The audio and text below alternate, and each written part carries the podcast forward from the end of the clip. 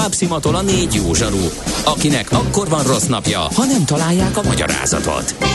A francia kapcsolat a Wall Streetig vezet. Figyeljük a drótot, hogy lefüleljük a kábelt.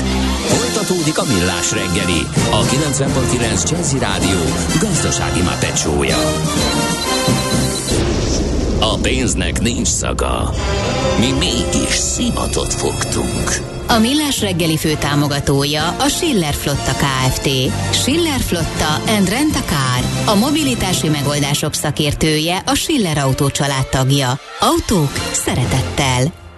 Ez továbbra is a Millás reggeli, itt a 90.9 Jazzy Rádióban, Mihálovics Andrással és Kántor Endrével. És a hallgatóinkkal, például Annával, aki válaszolt nekünk Liam Neeson idézetre, azt mondja, hogy ami nem látható, szerintem az érzelmekre gondolt, de például csak simán az előre nem látható, amivel nem lehet kalkulálni, ami váratlan, de hát az érzelmekre gondoljatok, a kishercegre, ami a szemnek láthatatlan. Igen, mások is ezt írják, hogy talán az érzelmekre gondolt Liam Neeson, de mások azt mondják, hogy az öregedésről, a kapuzás zárási pánikról szól ez a történet, illetve jött egy javaslat is, hogy nem biztos, hogy ezt a mondást kellett volna választani a szerkesztőnek. Igen. Liam Neesontól, hanem inkább azt, hogy melyikőtök Márkót ropolyából.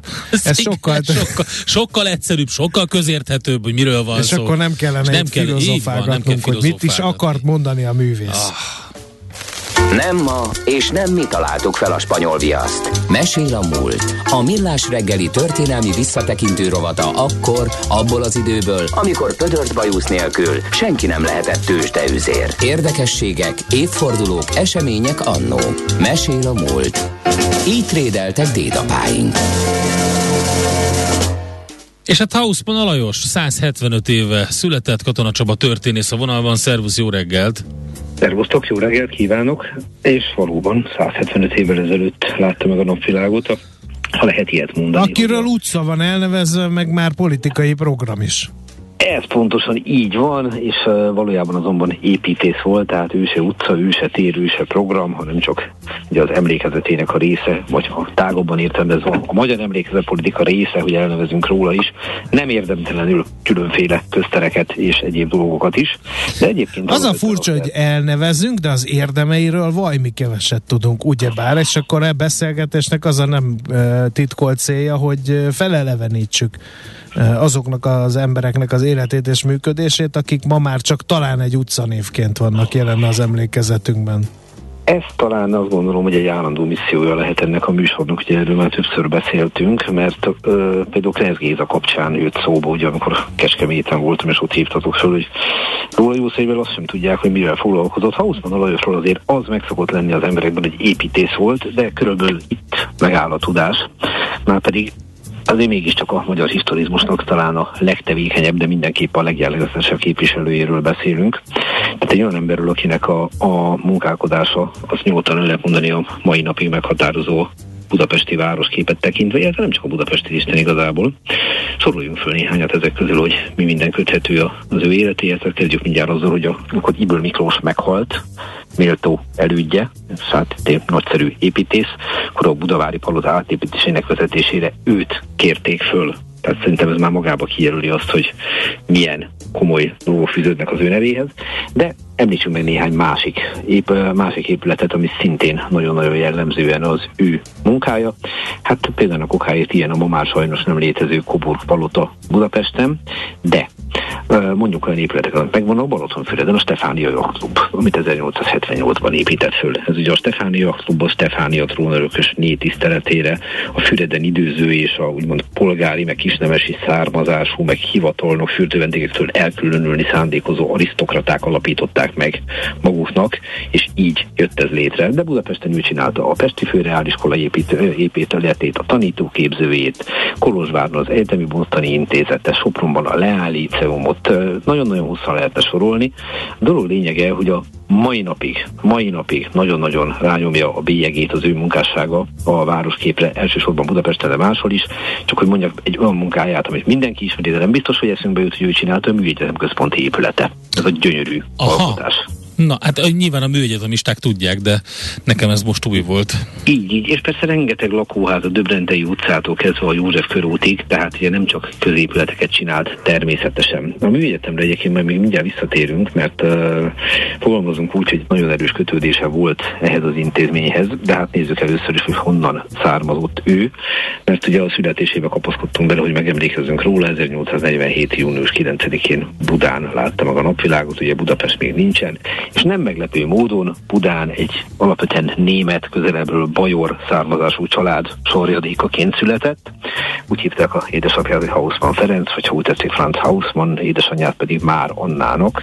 Második gyermek volt, három testvére volt egyébként, egy ferencszegű fiú, illetve egy Hermina és Kornélia nevű leány. És a pályája nem úgy indult, hogy kapásból építész lesz belőle, mert eleinte festészetet tanult. Az annyira nem áll távol talán attól, hogy valamit megalkossak úgy a gyakorlatban, de azért mégsem ugyanaz. Viszont innen meg kőműves tanuló lesz belőle, az már közelebb visz az építéshez. Reáliskolákba jár, és aztán a műegyetemre viszi az útja. Tehát a műegyetemmel való kapcsolata itt kezdődik. És aztán innen Berlinig jut. Berlinben működik a Bau Akadémie, ugye talán nem kell lefordítani ennek a nevét, és itt folytat építészeti tanulmányokat. Egyébek mellett ilyen kiválóságokkal, mint Pártos Gyula vagy Lechner Ödön. Tehát azt lehet mondani, hogy elég jó társaságba járt. És amikor hazatér, akkor viszont nagyon-nagyon fiatalon, ha jól számolom, 21 évesen tanársegéd lesz a műegyetemen. Tehát gyakorlatilag épp hogy túl van a 10 évein, és innentől kezdve lényegében 1912. évi nyugdíjba vonulásáig folyamatosan tanít a műegyetemen. Tehát ezek után, hogyha ő tervezte a központi épületet, lássuk, nem számít akkora meglepetésnek, mert az egész életét végig kísérte a műegyetemmel való kapcsolata. Egyébként a tanársegédnél pozícionált természetesen nem állt meg, tehát egy idő után megkapta a rendes tanári tisztséget, volt dékán is, volt rektor is, 42 éven át tanított, túlazon, hogy építette, gondoljunk belőle, hogy micsoda életművele mögött, és az imént említett munkái mellett például érdemes azt megemlíteni, hogy ő alkotta meg az úgynevezett Hausmann barokkokat. Ennek a lényege, hogy a Vöröskeresztnek készített, vagy tervezett, illetve épített, építette fel ezeket a barokkokat, amiben azért szerepet játszott a fajta jótékonyság is, ugye, hogy ő hozzá akart járulni a Vöröskereszt tevékenységéhez. És azt gondolom, hogy egy ember esetében ez mindig egy nagyon-nagyon fontos dolog, hogy ilyen értelemben is gondolhatunk rá, mert ez mutatja az ő hozzáállását a társadalom befutott és elismert és sikeres embereként arra nézve, hogy hát valamit visszaadjon a köznek. És hogy a közhöz hogy viszonyult, túl azon, hogy persze egy üzletember volt, aki ugye a megrendeléseiből élt, azt mutatja az is, hogy 1913-ban, tehát egy évvel azután, hogy levonult a tanári katedráról, tehát nyugdíjba ment, rögtön csinált egy alapítványt, amit a műegyetemen végzett fiatal építészek számára hozott létre, tehát a késői utódait akarta ilyen értelemben támogatni. Találtam tőle egyébként egy jó idézetet, hogy mit írt akkor, amikor 44 év szolgálati idő után ő maga kérte a nyugdíjazását. Tehát valószínűleg maradhatott volna. Nehéz szívvel válok meg munkásságomnak ezen terétől, melyben férfi koromnak legszebb éveit töltöttem, amelyben igaz szeretettel és teljes odaadással igyekeztem megfelelni kötelességemnek, és mely munkakör ambícióim kielégítése mellett folytosan elkezdett tanulni, és a kor haladó követelményeivel lépést tartani. Túl azon, hogy ez egy szép fogalmazás, azt gondolom, hogy mutatja az ő szellemiségét, és az, amit sokattól hangsúlyozok, hogy mennyire kötődött a műegyetemhez. És vajon mit csináltam, amikor nyugdíjba ment? Na, mit gondoltok? Mi volt az első dolga? Elkezdett tervezni még tovább. Azt hagyján, de kicsit elazult, a szó legjobb értelmében mondom. Utazott egyet, de hova utazott? Egyiptomba, meg a Szentföldre. Mert hogy miért ne tehetné meg? És gyakorlatilag azt gondolom, hogy ezt ő nagyon-nagyon megérdemelte. Mindenek tetejében negyedik Károly, az utolsó magyar király, 1918-ban történelmi pillanatban még nemesi címet is adományoz neki. Az megint egy más kérdés, ez a nemesi cím mennyire szolgálta az ő javát 1919-ben, amikor a dicsőségesnek nevezett, vagy valamikor dicsőségesnek nevezett 133 nap a Magyarországi Tanácsköztársaság idején létrejött az első magyarországi proletár diktatúra. Hát maradjunk annyiban, hogy hogy... Nem nézték jó szemmel a kutyabőrrel rendelkező magyar polgárokat. Nem nézték bizony, nem nézték, de nem a kutyabőrt foglalták le, hanem a házát. Tehát az ingatlan, ugye ezt tudjuk, hogy ez hogy működik. Mindazonáltal ez a 133 nap nem tartott hosszú ideig, ugye mindig azt szokták mondani, hogy a történészek kellő, hogy is mondjam, cinizmussal, hogy mi a Tanácsköztársaság bukásának legfőbb az oka, hogy mi volt a második számú dekrétumuk. Az első az az, hogy hatalomba iktatták magukat, de mi volt a második? Kérem szépen, a teljes alkoholtilalom. Hát ezek után csoda, hogy 133 napig talpon maradtak. Igen. Igen. Ugye? Magyarországon bepróbálkozni egy ilyen dologban. Igen. Maradjunk, hogy ebből nem sikerült. Viszont természetesen Hausmann vissza tudott térni, és hát élete alkonyán 1924-ben még a Magyar Tudományos Akadémia is tiszteleti tagjává választotta. A legkülönfélebb kitüntetésekben részesült, tiszteletbeli doktor lett a Műegyetemen, Szombathelyváros díszpolgára lett. Ja, és tegyük rögtön hozzá, hogy teljesen kiegyensúlyozott normális családi életet élt, egy Mariette Senior nevű hölgyet vett feleségül, akit még berlini évei alatt ismert meg, és leánya Hausmann Gizella pedig egy szintén kiváló építésze szültől, Dezsőhöz ment feleségül valamikor a 19. század legvégén, és olyan értelemben mai napig beszélhetünk Hausmann Alajos családi örökségéről, hogy ükunokája, Zeidőr Tibor szintén építész, ráadásul, ha jól tudom, az ő fia Krisztián szintén építész és mérnök, tehát azt lehet mondani, hogy a családi örökség az részben látható módon jön szembe velünk az utcán, de olyan értelemben is lehet vele találkozni, hogy sikerült átörökíteni családon belül ezt a fajta örökséget. És ha így megpróbálom összegezni a Hausmann Alajos életét, azt kell mondjam, hogy egy mintapolgár.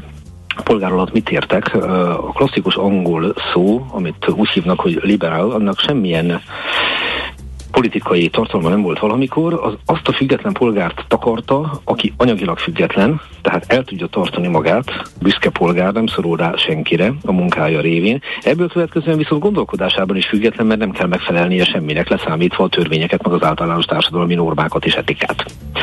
És azt gondolom, hogy Hausmann Alajos ilyen ember volt, az a fajta self-made man, aki a 19. század modern polgári társadalmában, mint 1867-ben a monarchia révén váltja fel a rendi társadalmakat, a rendi normákat. Ő itt meg tudta magát csinálni, és polgárként élte el az egész életét, olyan értelemben, hogy megvolt benne az a fajta büszkeség, hogy tudta, hogy értéket teremt, de nem szorult rá senkire. Mert a munkája, maga tudása révén tudott magasra törni, ott meg tudta őrizni ezt a pozícióját, tovább tudta örökíteni a családjának a társadalmi viharok közepette, és hát olyan szinten, hogy ott nyomott Magyarország történetébe, ahogy itt említettem, Kolozsvártól Szombathelyig, hogy azt gondolom, hogy a mai napig büszkék lehetünk rá. Nem az a legfőbb érdem, hogy programot neveztek el róla, hanem az alkotása, és ez bizony a fajta polgári átosz. És a hagyatéka, ami nagyon sok épületet természetesen lehet látogatni, és nagyon jó, hogy ez így is van, de van egy olyan, ami nekem különösen kellemetlen nem lehet, az a velencei Hausmann-Schwind kastély, ami még gyakorlatilag az eredeti állapotban maradt fent, elég rossz az épület, de nem annyira leromlott. Minden esetre a legértékesebb eleme annak az egész épületcsoportnak, ami ott van Velencén, ez a Hausmann kastély, és az eredeti állapotban megrett az épület belsejének egy jó része. Volt egy hír arról, hogy tavaly, vagy valahogy így, 2020-ban igen, ellopták a kandallót, legalábbis ez a neobarokk fa kandalló keretet, azt lebontották belőle ilyen barbár módon, aztán utána ezt megtalálták tavaly ősszel, és a tettesek után nyomoznak, de az a baj, hogy a maga az épületcsoport, meg a park az nem látogatható, és az épület se látogatható, ami sajnálatos, mert az állítólag nagyon szép állapotban van. Hát igen, sajnos ezzel számolni kell, hogy ugye vannak olyan részei a hagyatékának, ami valóban nem elérhető a közszámára, de hát vigasztalásként akkor hadd mondjam azt, hogy valaki elmegy Nagyvárosra, nézze meg a városházát. Na, ha a Nagykörúton elindulunk, nézzünk rá New York palotára, csak hogy ha már a Műegyetem mellett más megemlítünk, ha pedig valaki elmegy Fiumébe, alias Riekába. Ó, hát igen. A kormányzói palota, kérem tisztelettel. Na. A kormányzói palota, ahol ugye Fiume kormányzója, a magyar állam, ugye, hatalom gyakorlásának. Igen, jól mondtad, óvatosan. Igyekszem körbeírni kulturáltan a dolgot. Valahogy véletlenül pont eszembe jutott ez a város. Miért is? Azért, mert jó város, szép város. Egyébként igen, nagyon szeretem. Nem is voltál ott. Dehogy nem, Opátiában is egy fantasztikus az egész, úgyhogy majd egy külön... Az igazság, hogy érdemes elmenni oda. Csinálunk majd egy ilyen különadást, egy ilyen nyári mesélom múltat, jó? Akik voltak Fiumében, az stáb egyik Rijeka, fele is. Fiume, Opátia, igen. És természetesen még hozzá lehet tenni még ott a környékben egy jó pár fantasztikus, gyönyörű várost. Ez esetben nem hagyom ki az viccet, és sűrűn fogom idézni az ott megjelenő A Magyar Tengerpart című újságot. Okay. Már nem a mostanában megjelenő Naturli, hanem akkoriban megjelenő. Igen. Esetleg Triestet még belerakhatjuk, és akkor így lesz teljes az egész. Ebben az esetben a generali biztosító is már befigyel annak minden szépségével, úgyhogy el lehet mondani, hogy vannak kötődések. Úgyhogy hát, szépen nagyon komoly dolog van mögötte, és csak még egy nagyon fontos dolgot, hogy egyébként pedig még írt is, mert hogy megjelent több munkája. Tehát például a Magyar Királyi József Egyetem új épületei címmel 1909-ben kiadott egy munkát, hogy a Magyar Királyi Várról is. Úgyhogy ilyen értelemben a tollat is jól forgatta, de azt gondolom, hogy az idézet, amit én megkerestem tőle, az jól mutatja azt, hogy az precíz építés fogalmazni is gyönyörűen tudott. Uh-huh. Oké. Okay. Hát így emlékezzünk akkor Hausmann Alajosra. Köszönjük szépen az összefoglalót! Nagyon szívesen, és ne keverjük össze azzal az építésszel, aki Párizs sugárútjait tervezve megült, ugyanis franciásan úgy mondják, hogy Oszmán. De nem Oszmán volt, hanem eredendően ő is Hausmann, csak az a helyzet, hogy a franciás kiejtés ugye az egy picit más. Okay. A legendák szerint egyébként ő úgy tervezte meg ezeket a sugárutakat, hogy a forradalom esetén bele lehessen a tömegből ülni szép egyenes hosszú sugárukon, tehát... De kellemes ember volt. Zsózs Özsen Oszmán, így hívták az urat, de maradjunk egyébként, hogy ő csak a végrehajtó volt, nem pedig a megrendelő. Oké, okay, köszönjük szépen, Csaba. További jó munkát neked, szép napot. Sziasztok, minden jót. Katona Csaba történésszel beszélgetünk, alapvetően Hausmann Alajosról, de hát néha elkalandoztunk. Mesél a múlt rovatunk hangzott el. Kövesd a múlt gazdasági és tőzsdei eseményeit kedd reggelenként a Millás reggeliben.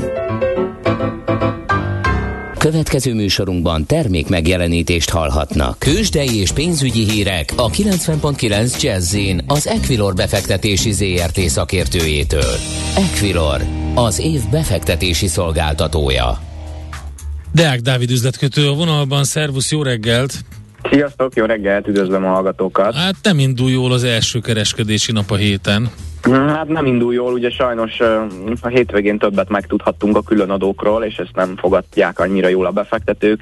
1,7%-os mínuszban a Bux Index 40.578 ponton áll, nem is alacsony forgalommal 2,3 milliárd forintot is meghaladja, és hát látjuk igazából, hogy minden blue chipünk bőven 1% fölötti mínuszban, sőt az OTP 2,3%-ot esik, 9100 forinton kereskedik a hazai bankpapírunkat, 1,5% körüli mínuszban a MOL és a Richter is, 2802, illetve 7335 forinton áll most a két részvényünk, és 2%-ot esik a Magyar Telekom részvénye is, 370 forinton kereskedik, úgyhogy valóban nem indul annyira jól És akkor, mint ahogy mondtad, elég nagy forgalom is van.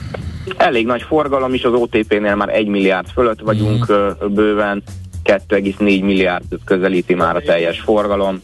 Mondjuk már most már 1,5 fölött is vagyunk igazából OTP-be. Gyakorlatilag a bankpapírt tolja maga előtt a buxot forgalomba is, meg irányban is.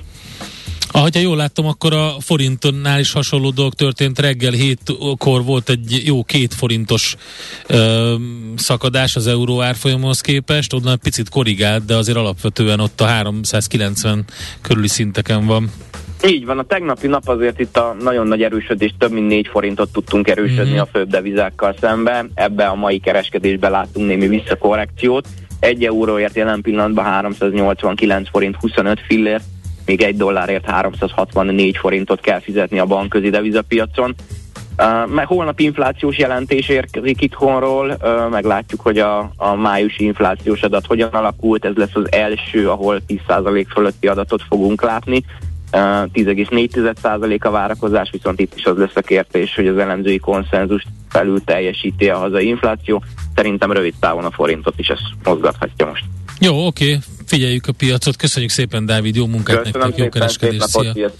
Deák Dávid üzletkötővel beszéltük meg a budapesti értéktőzsde ezen a héten első kereskedési napját. Tőzsdei és pénzügyi híreket hallottak a 90.9 Jazz-in az Equilor befektetési ZRT szakértőjétől. Equilor, az év befektetési szolgáltatója. A kultúra, befektetés önmagunkba, a hozam előrevívő gondolatok. Könyv, film, színház, kiállítás, műtárgy, zene. Ha a bankszámlád mellett a lelked és szürke állományod is építeni szeretnéd. Kultmogul. A millás reggeli műfajokon és zsánereken átívelő kulturális hozamgeneráló rovata következik. Nagy érdekes alkotásról, illetve esemény sorozatról talán lehet így produkcióról fogunk beszélgetni, mégpedig Vági Bencével, a Recirquel alapítójával, művészeti vezetőjével. Jó reggelt kívánunk! Jó reggelt kívánok! Azt olvastuk, hogy gyakorlatilag az egyik legnagyobb magyar nemzetközi produkció lett a My Land című produkció. Hát akkor fogalmazzunk bombasztikusabban, egyik legfontosabb magyar kulturális exportcikk. Ha igen, végülis nem feltétlenül, szerintem nemzetközi.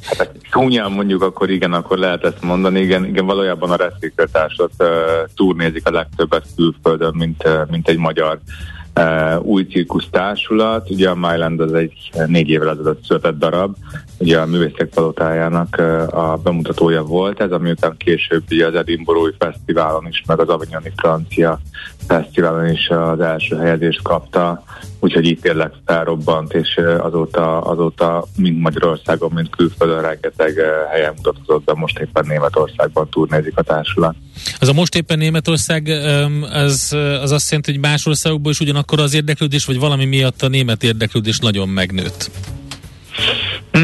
Hát ezt nehéz megítélni, valójában Franciaországban tavaly és ebben az évben majd közel 4,5 hónapot turnézott a My Land produkciónk, de az összes francia nemzeti színházban, összes Színnacionál színházban ott volt, utána majd 1,5 hónapig Hollandiába turnézott, most Németországban itt szorványosan 10 helyen lesz, vagy 10 előadással lesz jelen a My Land. Én azt mondom, ez egy kisebb turné, azonban nyilván itt a My Landnek az aktualitása egy egészen új helyzet szült, hiszen ugye ez egy olyan darab, amiben 7 ukrán artista művész lép a színpadra, és én 4 évvel ezelőtt, amikor megalkottam ezt a produkciót, akkor igazából itt kimondott az én érdeklődésem, és az én szeretetem volt központban Ukrajna iránt, itt még ugye akkor szerencsére háborúról szó sem volt.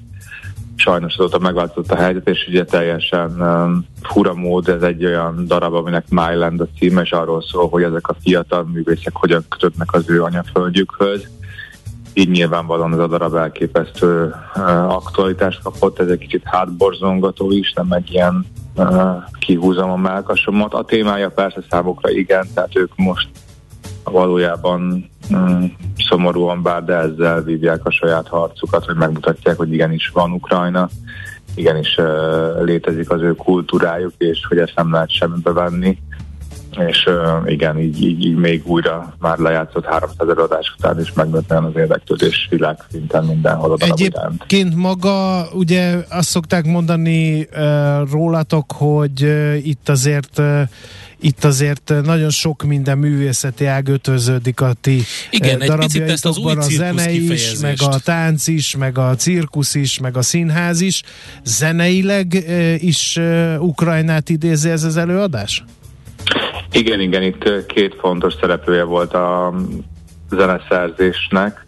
Egyszer ott volt Bot Miklós, aki ugye több éve, lehet, hogy már több mint egy évtized gyűjti Ukrajnában a népzenéket. Ez egy nagyon komoly gyűjtői anyag, illetve Szétes Edina Mókus komponált ezeket a zenéket össze. Ugye itt az a lényeg, hogy mi amikor létreztük ezt a darabot, akkor elutaztunk az artistáknak a szülővárosába, és onnan összegyűjtöttük azokat a néphagyományokat, azokat a népzenéket, amik őket inspirálták, akár gyerekkorukban valamihez kötöttek az életük során, és ezeket a zenéket fogalmazta át Szétes Edina Mókus, és így jött létre egy ilyen egészen érdekes világzenei hangzás, aminek mégis az ukrán népzene a gyökere. Közben beszéltem az előbb, de ezt az új cirkusz kifejezést használtad, ezt egy kicsit bontsuk már ki, hogy mit jelent egész pontosan. Hát azt gondolom, hogy számunkra már ez egy egészen új dolog az új cirkusz, ugye mi kimondottan artista művészekkel dolgozunk együtt, és táncművészekkel, és tulajdonképpen az akrobatikát ötvözzük a kortárs tánccal, és valójában mindig azt szoktam mondani, hogy maga a tánc az önkifejezés, a cirkuszművészet az megadja ezt a varázslatot, ugye mi elhiteti azt, hogy a szint ezek szuperhősök, de itt tényleg az abstrakciónak az a lényege, hogy tudjanak önkifejezni, történetet mesélni az ő mozdulataikkal.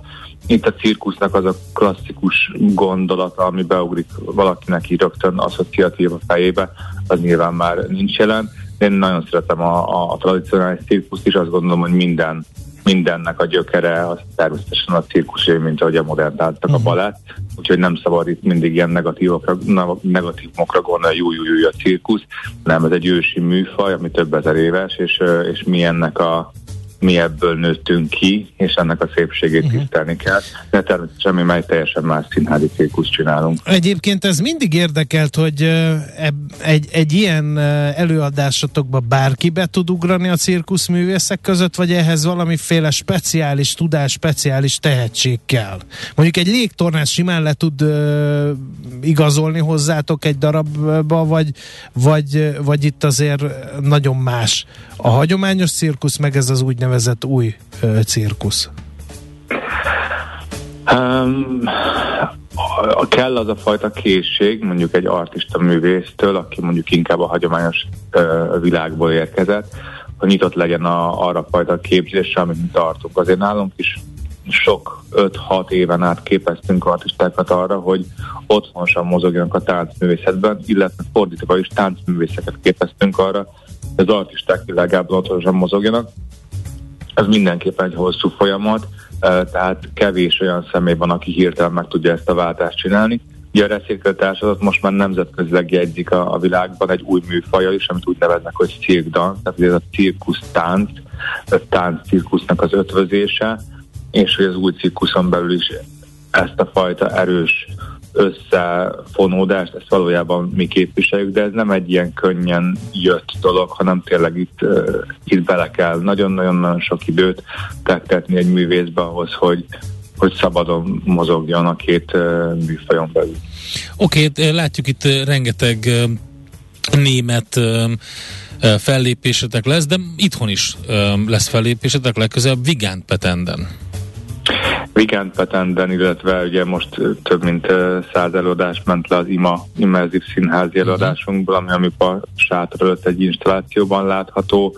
Ugye ez most még jövő hét szombatig lesz látható, aztán június végén még Győrben, a Győri Nemzetközi Táncfesztiválon lesz a Szószamon, meg a Műpában 7 előadás, de szerencsére minden adásunk körülbelül fél évre előre telt házas, úgyhogy nagyon örülünk neki, hogy a nézők értik és érzik azt, hogy mit szeretnénk. Egy picit pont tegnap egy kedves barátom mondta, hogy olyan, mintha egy picit mindig így a jövőbe járnánk. Ez nem egy ilyen arrogancia, hogy mi megmondjuk, hogy mi a trend, hanem inkább a világra reflektáló témák azok, amik utolérnek minket, mint hogy a My Landnél is, vagy az IMA produkciónkra is.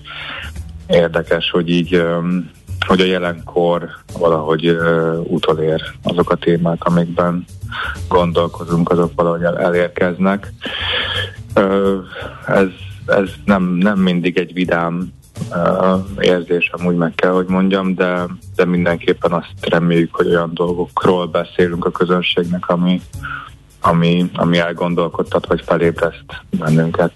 Oké, tehát elkelnek ezek a jegyek hamar, de ami lent lesz a művészetek völgyében, ott oda még lehet menni? Vagy ott is már ilyen teltházas? A művészetek völgyében ott ugye bárkinek jegye van, hogyha jól tudom, az megnézheti a produkció, csak hogy nyilván ugye az van egy limit, ezért ugye érkezési sorrendben tudnak bejönni a nézők. Tavaly is ott voltunk, és nagyon nagy sikere volt a My Land produkciónak. Dolgoztok új produkción?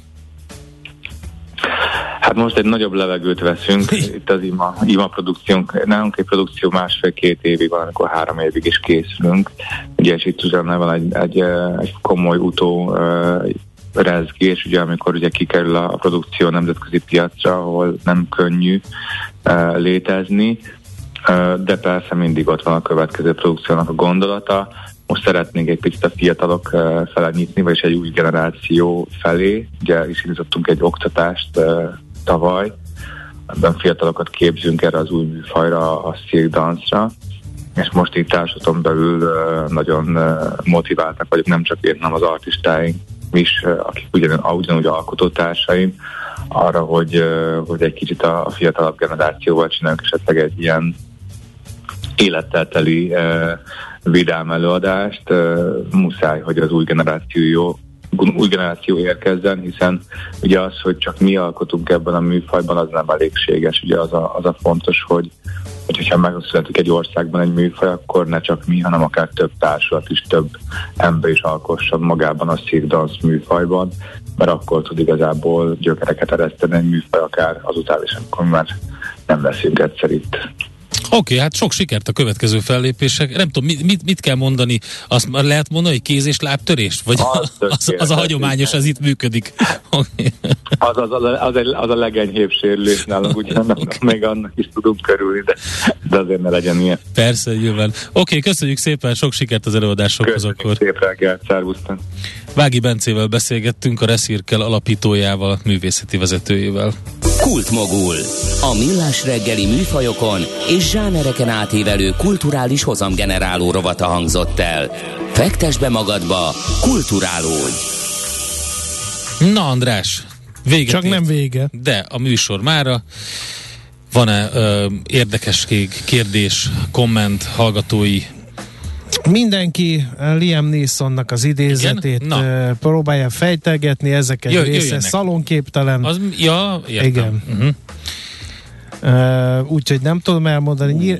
Miért szalonképtelen? Valami, hogy körbe tudod írni? Hát, hogy mit nem lát a férfiak attól félnek a legjobban, amit nem láthatnak. Igen. Csak nem egy ilyen bölcs salamoni vonalra vitték. Nem. Az is érdekes lehet. Nem? Az elhízás, és ebben a férfiúi nemiség megélésének tökéletes nehézségei. Tökéletes megfejtés. Igen, ezek jönnek, meg ezek a... Mondom, nehéz helyzetbe hozzal ezzel, hogy mondjam el azt, amit nehezen tudok elmondani. De az a dolgod, mint rádiós műsorvezetőnek, mint a Millás reggeli egyik sarkának. Én megpróbáltam az előbb. Igen. Hallhattad ezt a tétova kísérletet? És értettem is.